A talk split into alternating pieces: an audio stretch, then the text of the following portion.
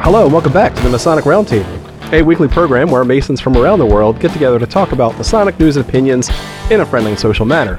As a reminder, the thoughts and opinions are the opinions of the participants and do not represent any Grand Lodge statements or positions. Make sure you keep your our conversations open for the public and on the level.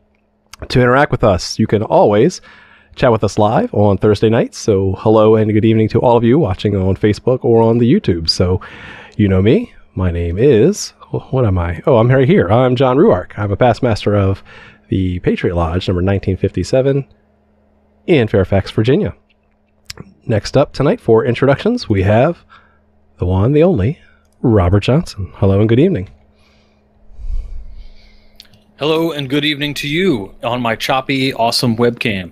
What's up? So uh, I have no idea, but anyway, Robert Johnson, Spes Novum Lodge, sec- sitting secretary there, uh, number eleven eighty three in Illinois, and a past master at Waukegan Lodge seventy eight in Waukegan, Illinois. Good to be with you guys. Great to be with you. And last but not least, so far, maybe more, maybe less, we have the one, the only, Skippy, the Christmas tree. Hello there. Hello, Skippy. Hello. Uh, my my real name is uh, Joe Martinez. Uh, let's see. This week I am still the master of Manassas Lodge, number one eighty two, in Manassas, Virginia. Member of a whole bunch of other stuff. And um, in my own defense, uh, the hosts of the Masonic Roundtable got a message saying to dress festive tonight, and I'm guessing I'm the only one who read it. Jason. So, happy holidays to all of you. Jason. Come on. Well, you know, you come to the party, and here you are. You're stuck with it. It's a party. It's a party. And only Joe's invited. Oh, Robert switched to his OnlyFans camera, so it's much better quality. it's in HD. Yeah. Well, he, he accepts Dogecoin. So, uh, yeah, before we get into tonight's topic, let's also give a shout out to the patrons who've been su- awesome and supporting us over the whole year. Uh, you guys are super cool. And uh, we thank you for that. So, if you want to be part of the exclusive insider club where you can chat with us and do all sorts of fun stuff behind our private Facebook group, head on over to patreon.com slash the Masonic Roundtable, and we'd love to see you over there. We've had a, re- a lot of good uh, conversation this week about brothers getting installed, most of them as Worshipful Master this year. So, congrats to all. Class of 2022. Yes, because I don't know that I thought about it that way, Joe, but yeah, congrats to Yeah. 2022 class of past masters. well, if you're Well, well, not masters. yeah, not in Virginia. Yeah. Oh wait, you Yeah. guys do the whole like you're not a past master till it's over. until your You got do successor. the whole term until your successor is installed. Then, I, then I'm a past master. Dang, that's crazy. You're in Mhm. Illinois, like I could be installed today and then like quit tomorrow and I'm done. and you get that title forever. Nice. That's right. And also, I see that uh, Joe has decided to, you know, it's his prerogative to remain covered. So he kept he kept that very literal with the uh, the tree hat this year. So Well, Very nice. yeah. I mean, I do have a normal festive thing, but you guys said dress festive, so I was I was coming for the occasion, and we're going to be talking about trees. You guys. trees, So evergreens. evergreens, acacia. Hmm. That's true. Uh, so, uh, for our last TMR of 2021, we wanted to do a special holiday themed one. In fact, something that I've always wanted to learn more about. And that's some of the other lesser known winter festivals that occur around this time of year, around, around December, around the, the winter solstice. and so tonight we'll pick and choose some of our favorites, some ones we've done some research on. Uh, by all means, this is not an exhaustive list. However, you know, it is p- pretty cool. Uh, some of the, the research we found and about, we'll, we'll vamp a little bit and talk about, you know, some of the similarities, some of the differences, and just what makes them purely special. So, uh, just as an introduction, I know that I wanted to kind of set things off because, um, I, for whatever reason, I like to get more introspective this time of year. Um, maybe that's that's why I love you know just getting ready for Christmas. Uh, my wife just hates it. You know, like November first after Halloween's put away, like I'm all I'm all ready, and I know RJ's wife can relate.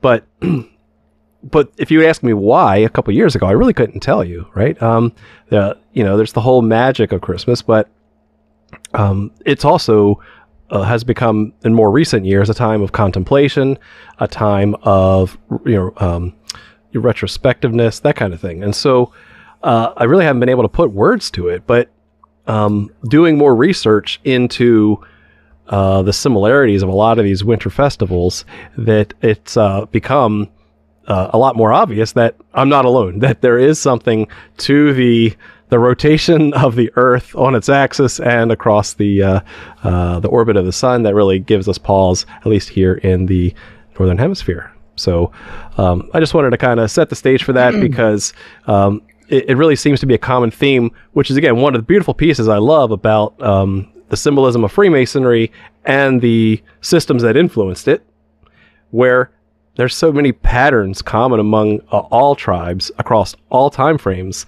that there really is something magical about this uh, human experience. Agree or disagree? Much agree. Totally agree. Yeah, I think uh, just the general nature of um, our trip, our annual solar trip, right? It's not just your birthday that people go, "Oh, congrats on your solar trip," right?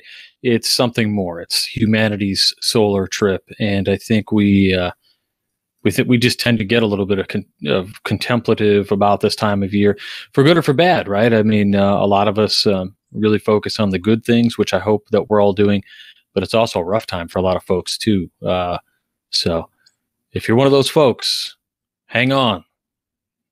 the days are going to get longer soon. Yes, that is vitamin D three. Yeah, and I mean that that is literally the big thing we're going to talk about as we talk about some of these celebrations, right? Because these celebrations go back thousands and thousands of years, right? Before Christmas, before um, the time of uh, Passover, and I'm sorry, not Passover, Hanukkah, and things like that, where where you know they all get lumped together when you say Happy Holidays and things like that. But you you got stuff that goes back thousands of years to when we were an agrarian culture, right? And the times where things were dying uh, was a really scary moment in in you know during the year. You know, uh, as on your trip around the sun, as, as Robert was talking about, that was a scary time. If you didn't put enough stuff away, you were having a really bad winter. Um, you know, we couldn't sit in John's room and sip eggnog out of a really awesome. Uh, I think that's a. Uh, is that a? Uh, is that a? What type of eggnog glass is that? Is that a Chevy Chase? Uh, it is. It's it is. It is a Christmas vacation moose mug. So that's awesome. I Ten was points. Whoever said that on uh, on YouTube. Totally. Yeah. Good job, Josh. Go, Josh. Well, I hope you like it because he's going to be using it until he leaves here next month. All right, so let's get it right into it. Um, there's been a couple of different ones that we decided to to drill down. Um, Robert, why don't you lead us off with um, the Yuletide season? Sure. Uh, well, first and foremost, I think it's kind of cool to show. Um, I wanted to. I'll screen share this because it's just so cool. Um, beep boop. So, what you should be seeing here is this illustration of the Christmas tree, which is like one of the first Christmas tree ads that anybody ever saw in the Americas. Uh, it was published uh, in 1850. Not there. Not not showing yet. What? Try again. Hold on. Infinite, infinite RJ. Oh, um, um, yeah, infinite RJ. Well, anyway, how about instead? Uh, just gonna stop the screen share, and I'll just tell you. About, I'll tell you about uh, the the first Christmas tree that America really ever saw was in a magazine called uh, Godey's or Godey's Lady Book, and it was published in December of 1850. And what it showed was, uh, I think it's like one of the dukes or kings or something over in Europe who was in England uh, celebrating the Christmas tree um, in one of like you know the I don't know if it was like in the uh, uh, what's the Queen's Palace called? Buckingham Palace. I'm not sure if it was there or somewhere else, but basically they depicted this and it started to become fashionable. And at this time, you're looking at uh, uh, the Christmas tree as being an evergreen, as a Scandinavian or German like uh, tradition, and they would put actually like little there, there's a good one, uh, like candles and things on the Christmas tree.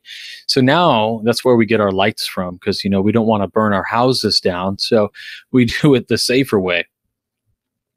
Um, but going into the idea of Yule and uh, further for some guys who are really into it, like the Norse traditions of Christmas, it's not even really Christmas. It's um, it's more of like, as Joe was talking about, cyclical seasons and, and these kinds of things. Uh, you, we get a lot of traditions that come from uh, the Norse tradition, but it's I can't say that it all comes from Norse and Germanic um, uh, roots, right? Because actually, uh, the actual root of the Christmas tree, not no pun intended, um, we have symbolic use of huh. evergreens in Egypt and Rome well before the German tradition of the candlelit Christmas tree, you know, which was brought to America in the in the 1800s. So, uh, really, to start things off, I would just give you a few things. You know, people who love Christmas hams. That can likely be traced to a Yule or Germanic, um, even Norse tradition. Uh, the ham was called the Saurmur. Uh, it's like a wild boar and it was eaten every night, um, possibly during what they had, which was the 12, uh, 12, it's not really the 12 days of Christmas, I guess you would call it, but they have a 12 day long midwinter fest or feast. Um, and every night there's a wild boar that's that's eaten, and it's also what's on the table uh, if you go to the afterlife um, and you fight um, in the afterlife every day. The feast at the end of the day for for all the warriors who survived was uh, this this wild boar. Um, also, we have the original iconography of of Santa. Could originally be likened to Odin. Could the original Santa Claus be Odin? Ancient astronaut theories theorists say maybe. Uh, that's just um, also, the we have uh, the idea of the mistletoe. Uh, so, what's interesting about the mistletoe is we have this tradition of hanging it in our homes and kissing underneath it. And where does that even come from? I did do a Midnight Freemason article on this, I don't know, many years ago, but essentially, uh, the Norse god Balder, he's uh, like a, a good guy, um, knowledge and goodness. And everybody in the Norse world seemed to really like who Balder was. He was one of their favorite gods. And he's slain by an arrow that was poisoned with mistletoe, right? And uh, this is the only thing that could kill Balder. And so then his mom, uh, her name is, uh, when his mom finds out that she sees her son dead, she starts crying. And these tears turned white. And uh, I'm sorry, they fell on these red berries of the mistletoe, turning them white. Uh, and this made the berries so powerful that they brought ba- uh, Balder back to life. But why we kiss under it, I don't know. It just kind of seems like a, an easy way f- to sneak a kiss with uh, your significant other, I guess. Um, things like your Christmas elves that work for Santa Claus. Uh, the original Norse, we have uh, traditions uh, characters called Alfar, who are the hidden people. So think about like forest fairies and things. But then this gives way to something called Nis or Nisse, um, and they're little garden gnome guys that have these little pointy hats on. Bam, elves, right? Uh, then you actually have the the actual evergreen tree, which was this tradition of bringing the things to survive the winter inside is good luck. So by bringing, it's like you're harnessing the power of of life and nature into your own home. So it's a symbol of good luck that you'll survive the winter because, hey, if the evergreen, evergreen, uh, can survive the um, the winter months where everything else dies, maybe by having it in your presence, maybe by living with it in your home, you will too. Joe will um, never so die. Joe will never die. Right. So then how does that work with the acacia, right? I mean it's it's a similar family of of tree uh, or plant or fauna. Um, uh, not fauna. um, but uh, so interesting enough. Uh, then you come to the Yule log. So a lot of people are always thinking about Yule time, the Yule log, and then everybody thinks about Christmas vacation, where Chevy Chase is like, uh, Yule Yule log. Not that I have a log. Not that you think I think I have a log, right? Uh, anyway, so this Nordic tradition is actually um, it's a log, really like a regular log that's ceremonially uh, ceremonially brought into a house. Uh, then you burn it on a hearth or, um, or a fireplace uh, during the, the Yule time. And so part of it is saved and kept until the following year to protect the home and also to act as kindling for next year's Yule log as well. So it's like a uh, you use the end of this year's you know bits to start next year's Yule log fire. And you can find some great um, articles online actually uh, relating to the Yule log how to, make one for yourself using candles and you can kind of drill into it and make three candles and make it last you know for the Yule season. Uh, we try to make one every year just kind of like a pagan tradition a call back to roots you know uh, for for anybody who might be thinking about you know your mythological roots or if you're from England and you know tracing things back or whatever but it's a really neat tradition that I think uh, uh, very ceremonial, very um, contemplative practice, helps you think about the future. Uh, it's pretty cool. Um, and that's really the Yule time, man. Like, there's even great traditions of uh, brewing uh, specific beverages and then walking from house to house, not unlike carolers, right? We come to house to house and I would offer you a drink and then you would drink from this cup and I would drink from it. We pass it around, and then it, next thing you know, everybody has Omicron. Yes. But it was cool anyway. You know, actually, I want to interject because this is something that I've I've been researching for years, and I'm fascinated with it. Like, why is this not still a thing? Um, because because RJ, you hit it right on the head. The the caroling was not necessarily to grit to spread good cheer. It was really adult trick or treating back in the day. Like when we're talking Victorian England, pre-Victorian England, right, where there's a big class system, um, you had your lower class going door to door of rich people's homes, knocking on the door and say, "Hey, um, if I sing you a a good luck and best wishes song for uh, the new year coming up, can I come in, warm up by the fire, and drink some of your your uh, uh, alcoholic beverage?" And they're like, "Yeah, sure, come on, come on in and sing, you know, sing and dance for me." So it was very very wild, and this was just a thing. So um, that's actually what the original you know words of the you know, here we come a caroling was actually here we come a wassailing and so if you actually look up what wassail is that is the wassail is the is the actual alcoholic beverage that they were going door to door to get so i think that's that is a really cool tradition that now fast forward to 2022 somebody should start a business i've been thinking about it forever right you got these party buses right where people can can drink and you have a you have a nice dedicated uh, uh is it designated driver. Um, wouldn't it be awesome to do like drunken Christmas caroling, right? Do wassailing and bring it back to the way it used to be done and have a good time doing it. So I don't know. That's something to explore. Maybe we'll do it just for fun. Road trip. I don't know that I don't know that I ever heard that term before, but then all of a sudden you said it. And isn't that in a Christmas carol? I mean, you hear we There's come a, a wassailing. Girl, that here we come a wassailing. Yeah, yeah, yeah, yeah, yeah. Among the leaves are green. Dude, that's love crazy. and joy come to you, and to you a wassail too. Yeah, that's exactly yeah. where, where it came from. So, why this is a thing? Drunken singing, I love it. Yeah, love it. And all for, for all the right reasons. Good festive times. So sorry to take you down the rabbit hole. It's been something I've I've just been uh, fascinated with over the years that nobody knows this fact uh, of you know just just a couple hundred years ago. Well, now everybody knows. Yes. So boom. So you're welcome. Anything else, RJ? Nah, I just think Joe looks so cute. It's adorable. Well, as we wassail over to Joe's house, I'm going to pick up the next topic, which is um, one topic I wanted to learn more about, and that's this concept of the Roman festive uh, celebration of Saturnalia. Uh, not knowing this, uh, in fact, if you're listening to this only a couple hours from now, if you're watching this uh, or listening to this on Friday, December 17th, you are actually on the first day of Saturnalia. That's right, there's more than one day, and we'll find out why.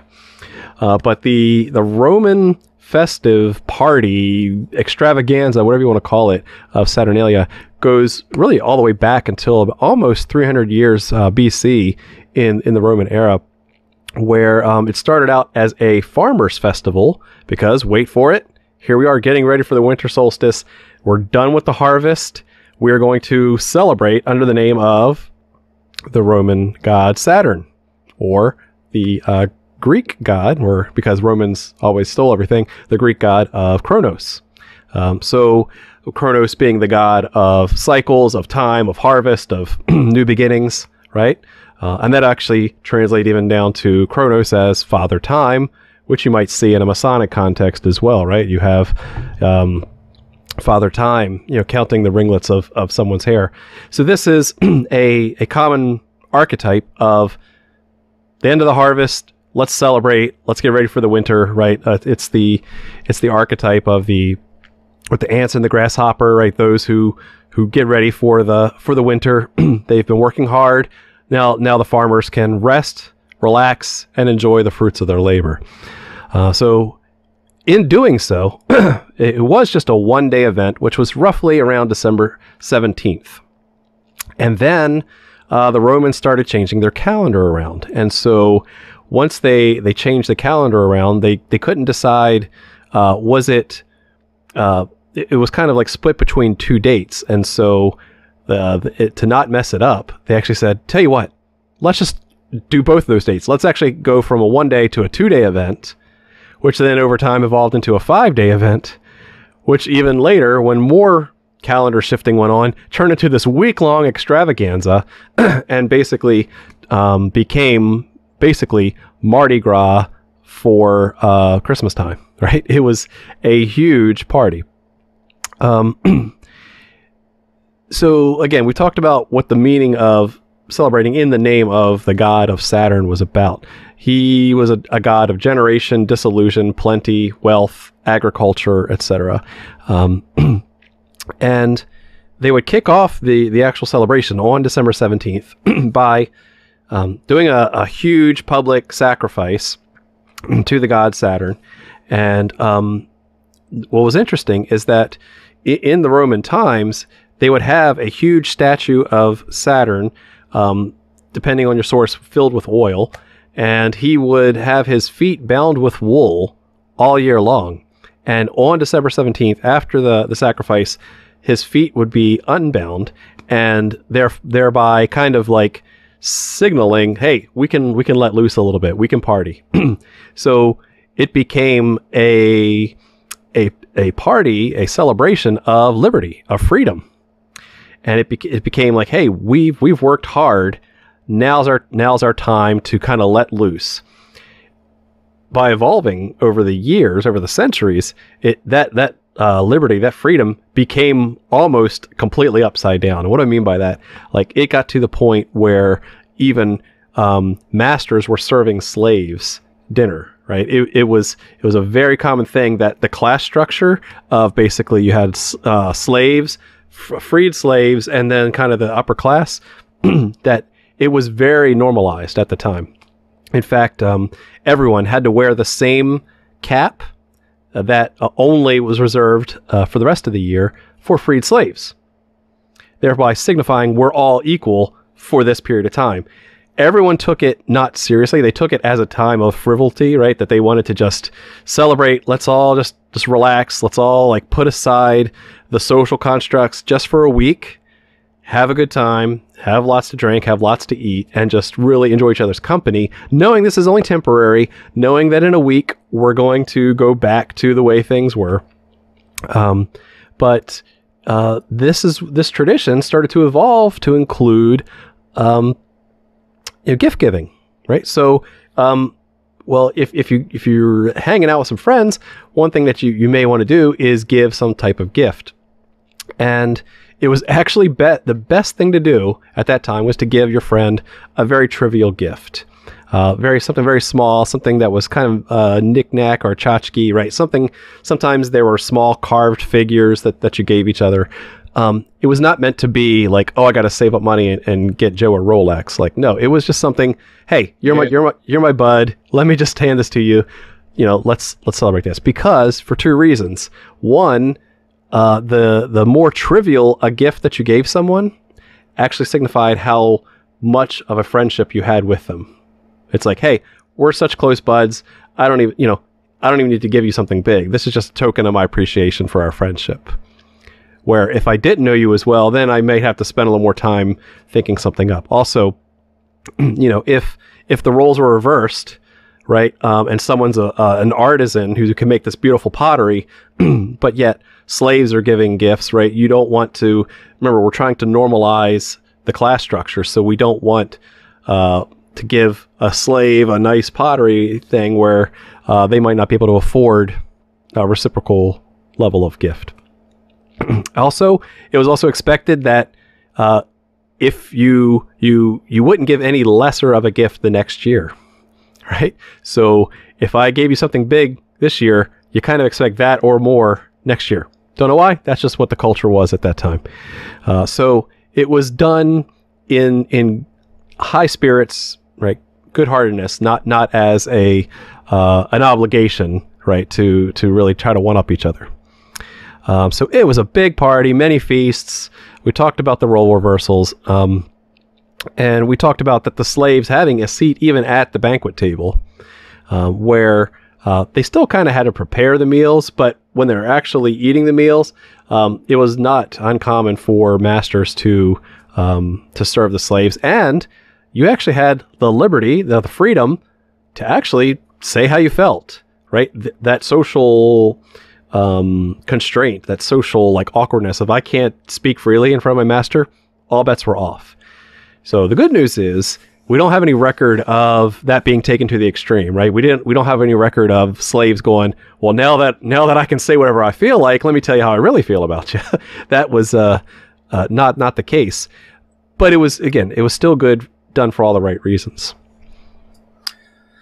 So let, let me let me chime in here. Yeah. With, on, on, on that comment there, uh, you know, as as the Christmas tree of the year. Um, I would say that just because there's no historical records that that happened does not mean that that never happened. Um, you know, as we know how history is written, um, you absolutely know there was a, a slave or a servant of some sort that had a hundreds of years, mouth, and lots of mind, beverages. Yeah, and you know, 20 years of angst just came out at the dinner table and you know he didn't show up next year for saturnalia. He just wasn't there anymore but where did, i guarantee where did that where's tony? Oh tony dead. It was definitely a uh, mr smithers release the hounds moment. Oh man.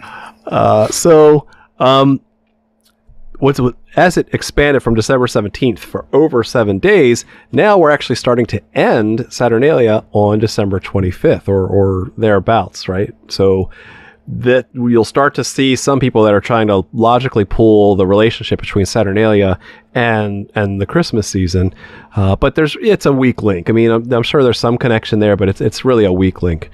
The stronger link, though, however, is that houses were decorated with greenery, like uh, you know evergreens and lights, like this guy, and presents were even gi- given to children and the poor.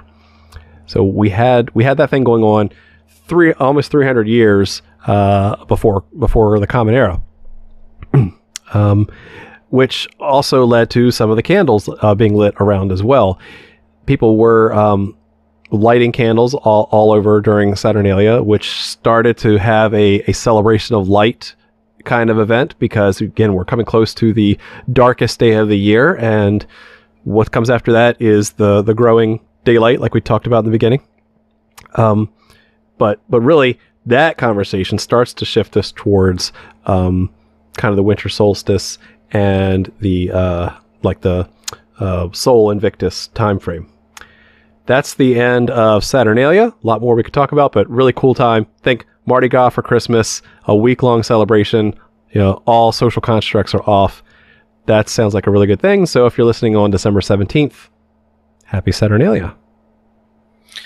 Yeah, I, I just have to say that what I think is so cool about this is like, for many many years you know in my youth or even when you're online and you're g- going through these different uh, groups or whatever somebody will post these memes where like they're kind of out of context um, historically inaccurate cherry picked statements about the different holidays. And they say like oh well christmas is just the appropriation of saturnalia or christmas so uh, what's interesting is like no it isn't.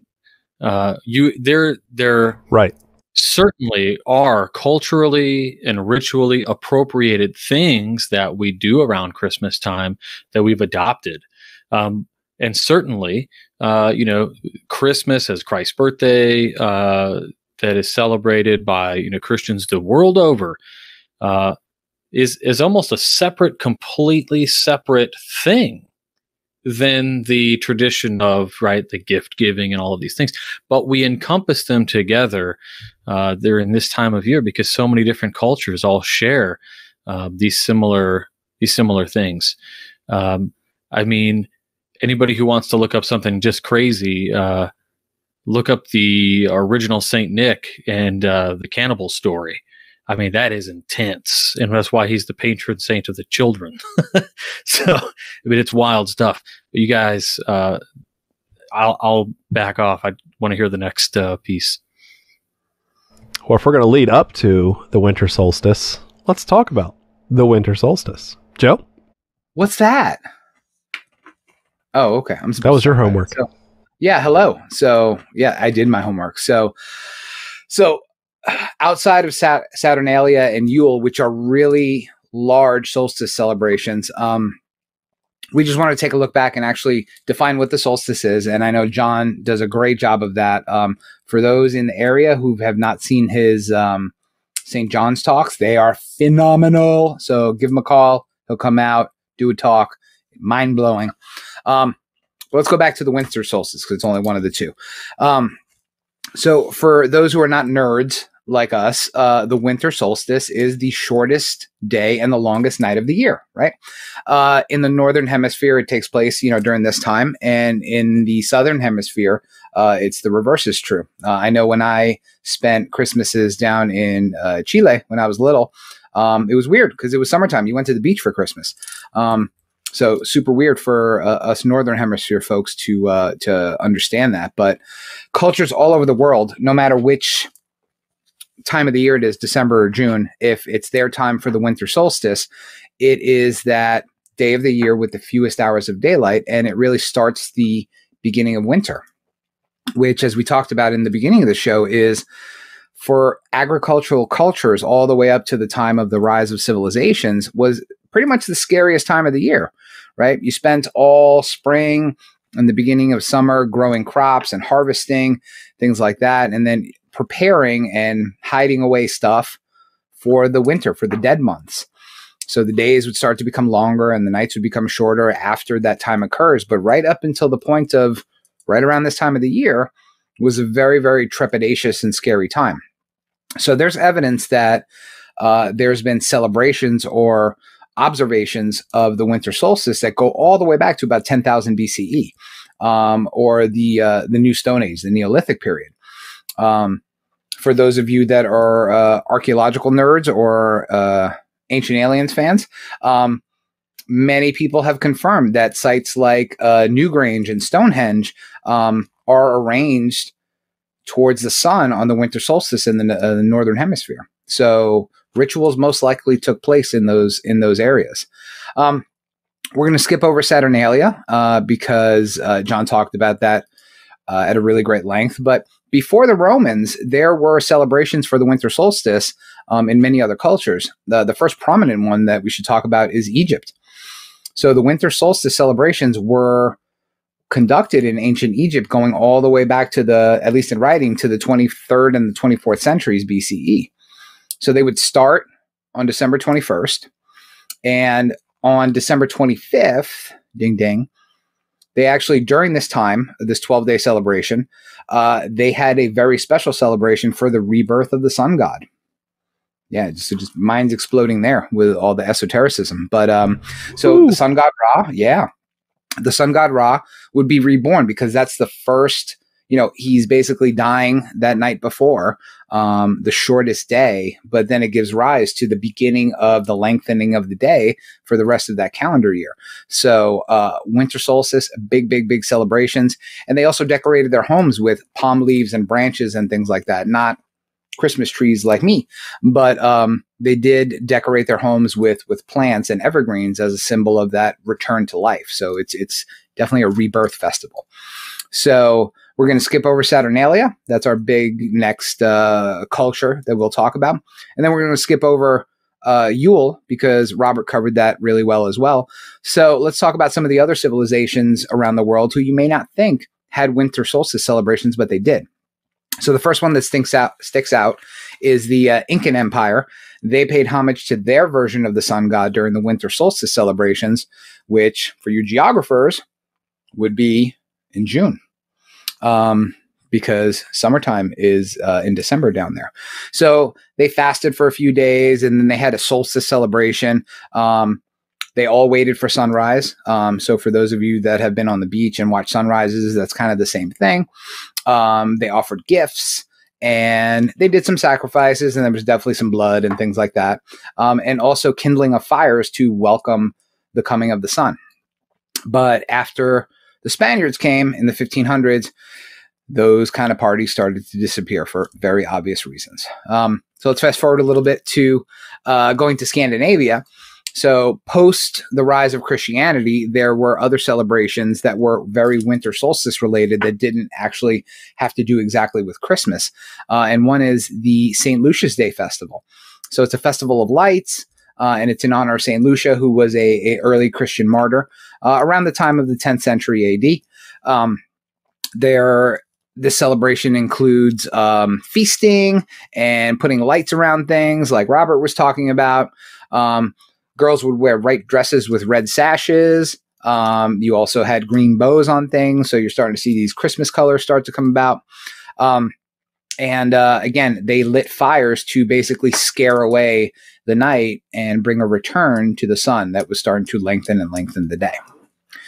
So now let's. I, I got more, man. Um, so, oh, keep going. oh, I, I will. Just, so let's go to China. Let's go to so China. China. Let's go to China. Let's go there.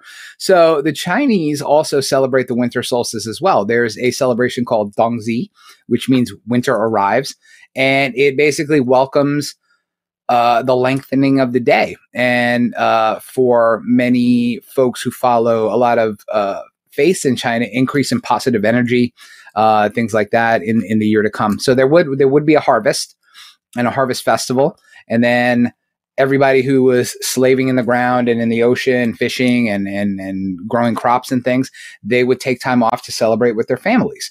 So it was a family based occasion. Welcome the sun. And again, they would light flames to welcome the return of, of the rising sun. So let's stay in Asia for a little bit. Let's go to Japan, where we have the festival of Toji. This Christmas tree is really hot. I just got to tell you, folks, I'm like sweating bullets under this thing. So um, I will not be dressing as festively next year. I promise. Sacrifices. So, I love it. Man, it's my hair is getting all messed up. But back to Japan, the Toji Festival is uh, another winter solstice festival, and it was a basically a celebration for the farmers and a welcoming of the sun that would nurture crops that would then grow after a long cold winter. But again, people would light bonfires to encourage the sun, to give the sun encouragement to come and return.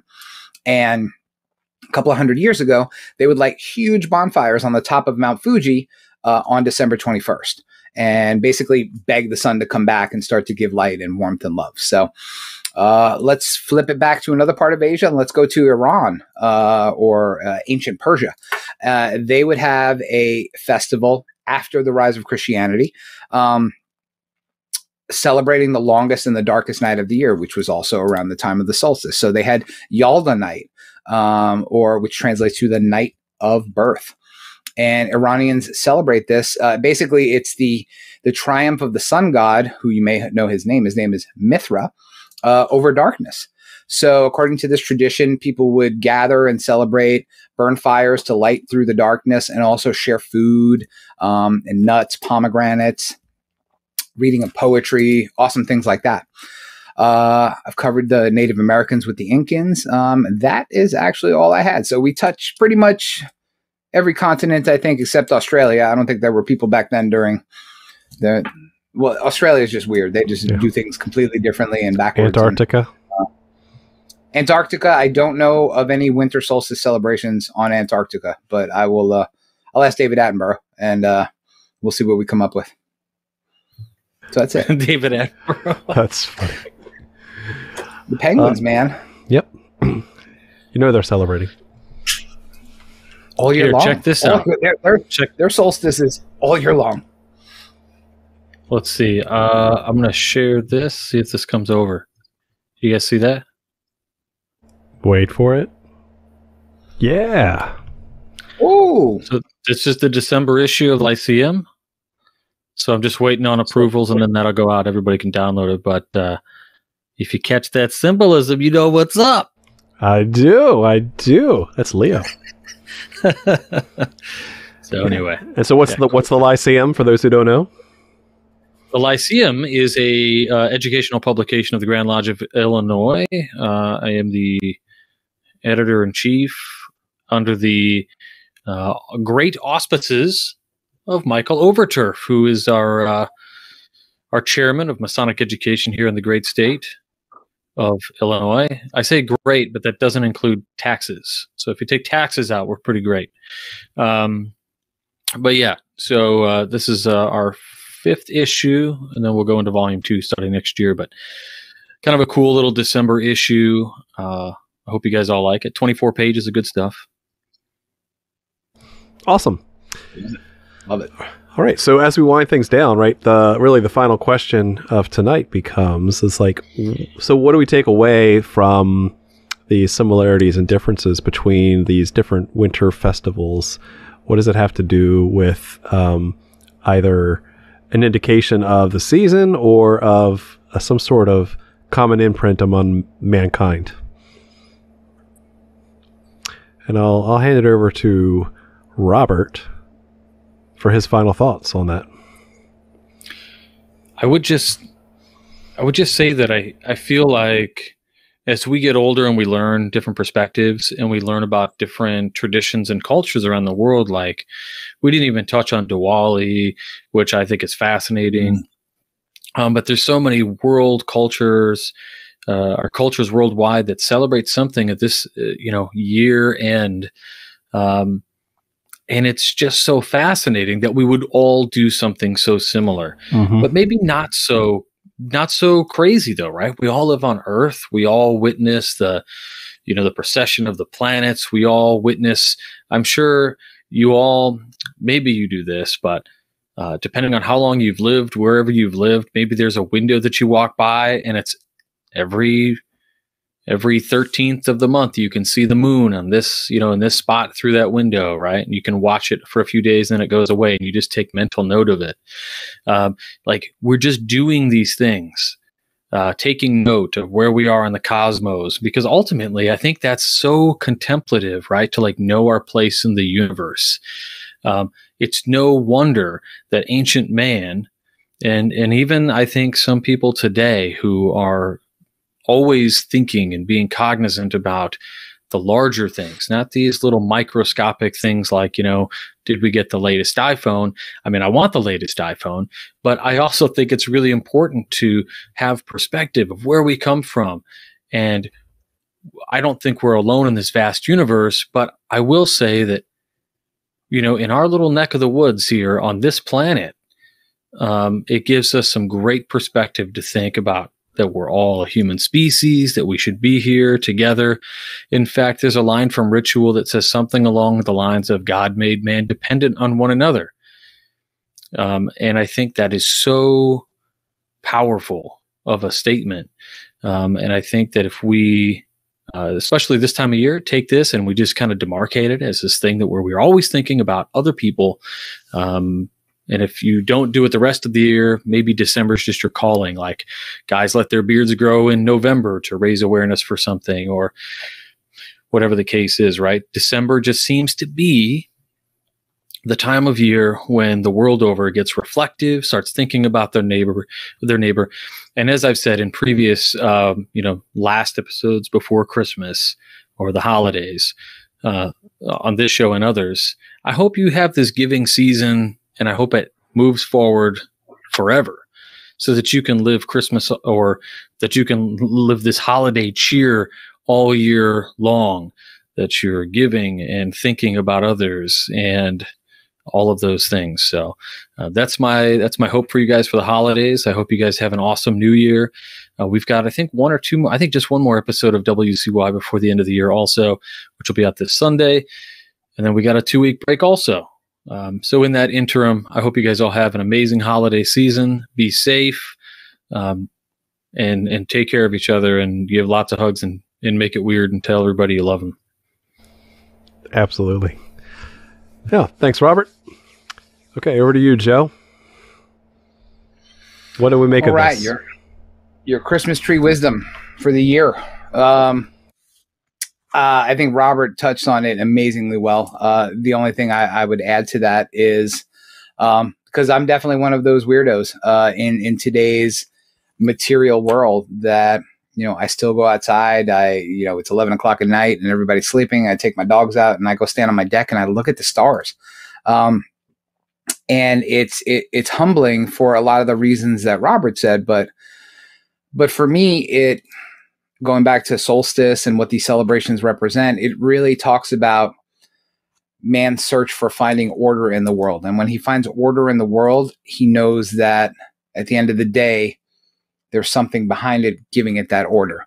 Um, so so I take comfort in that, and uh, I take comfort in the fact that that the sun will rise at a certain point in time every day, and that the winter solstice is the shortest day of the year, but it'll start getting longer.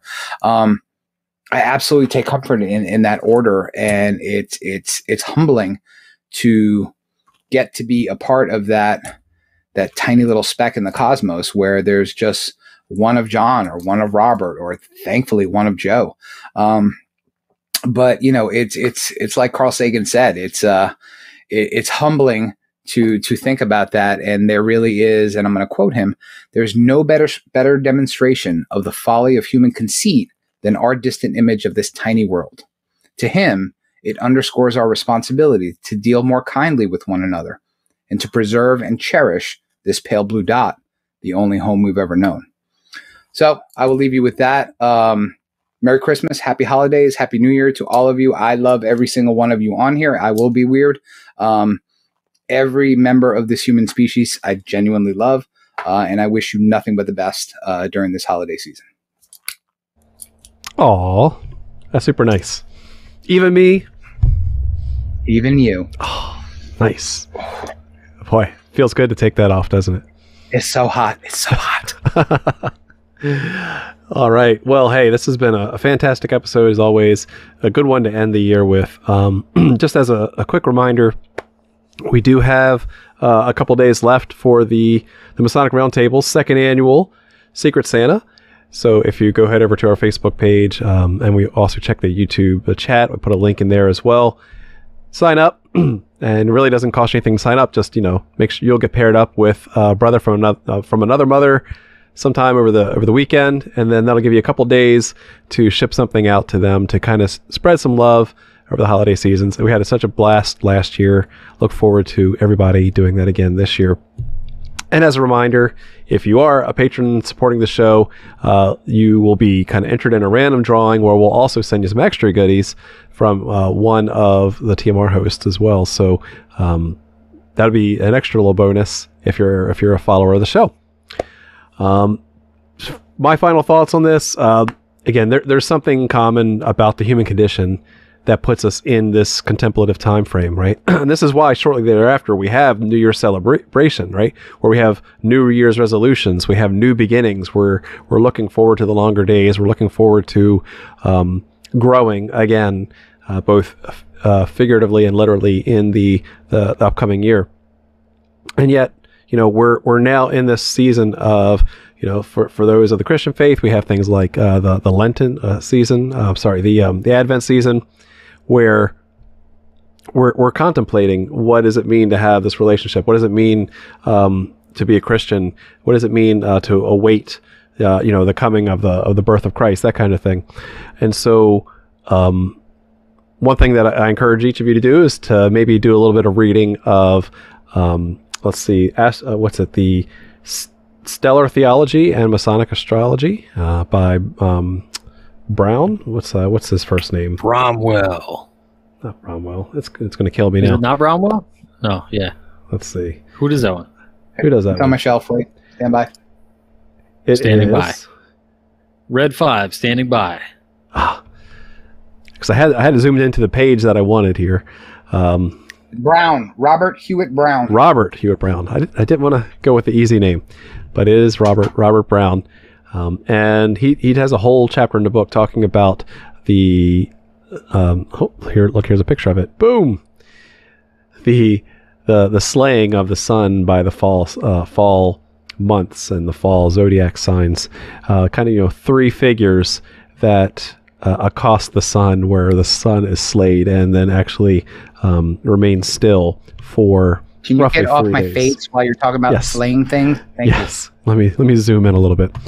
So uh, it's a really good allegory. It's a, you know there is some astrotheological, um, you know, correspondences that go with that, or even cosmogenical kind of um, connections as well with the with the universe. So- Shocking correlations. shocking correlations, right? Which is true, right? That, that if you really stop to think about why is this mechanical, um, you know, machine of of the orbits of the planets aligned in the way that it is every year, that those of us in the northern hemisphere all have, uh, you know, a similar earthly experience. Uh, I think it's a fascinating um, topic.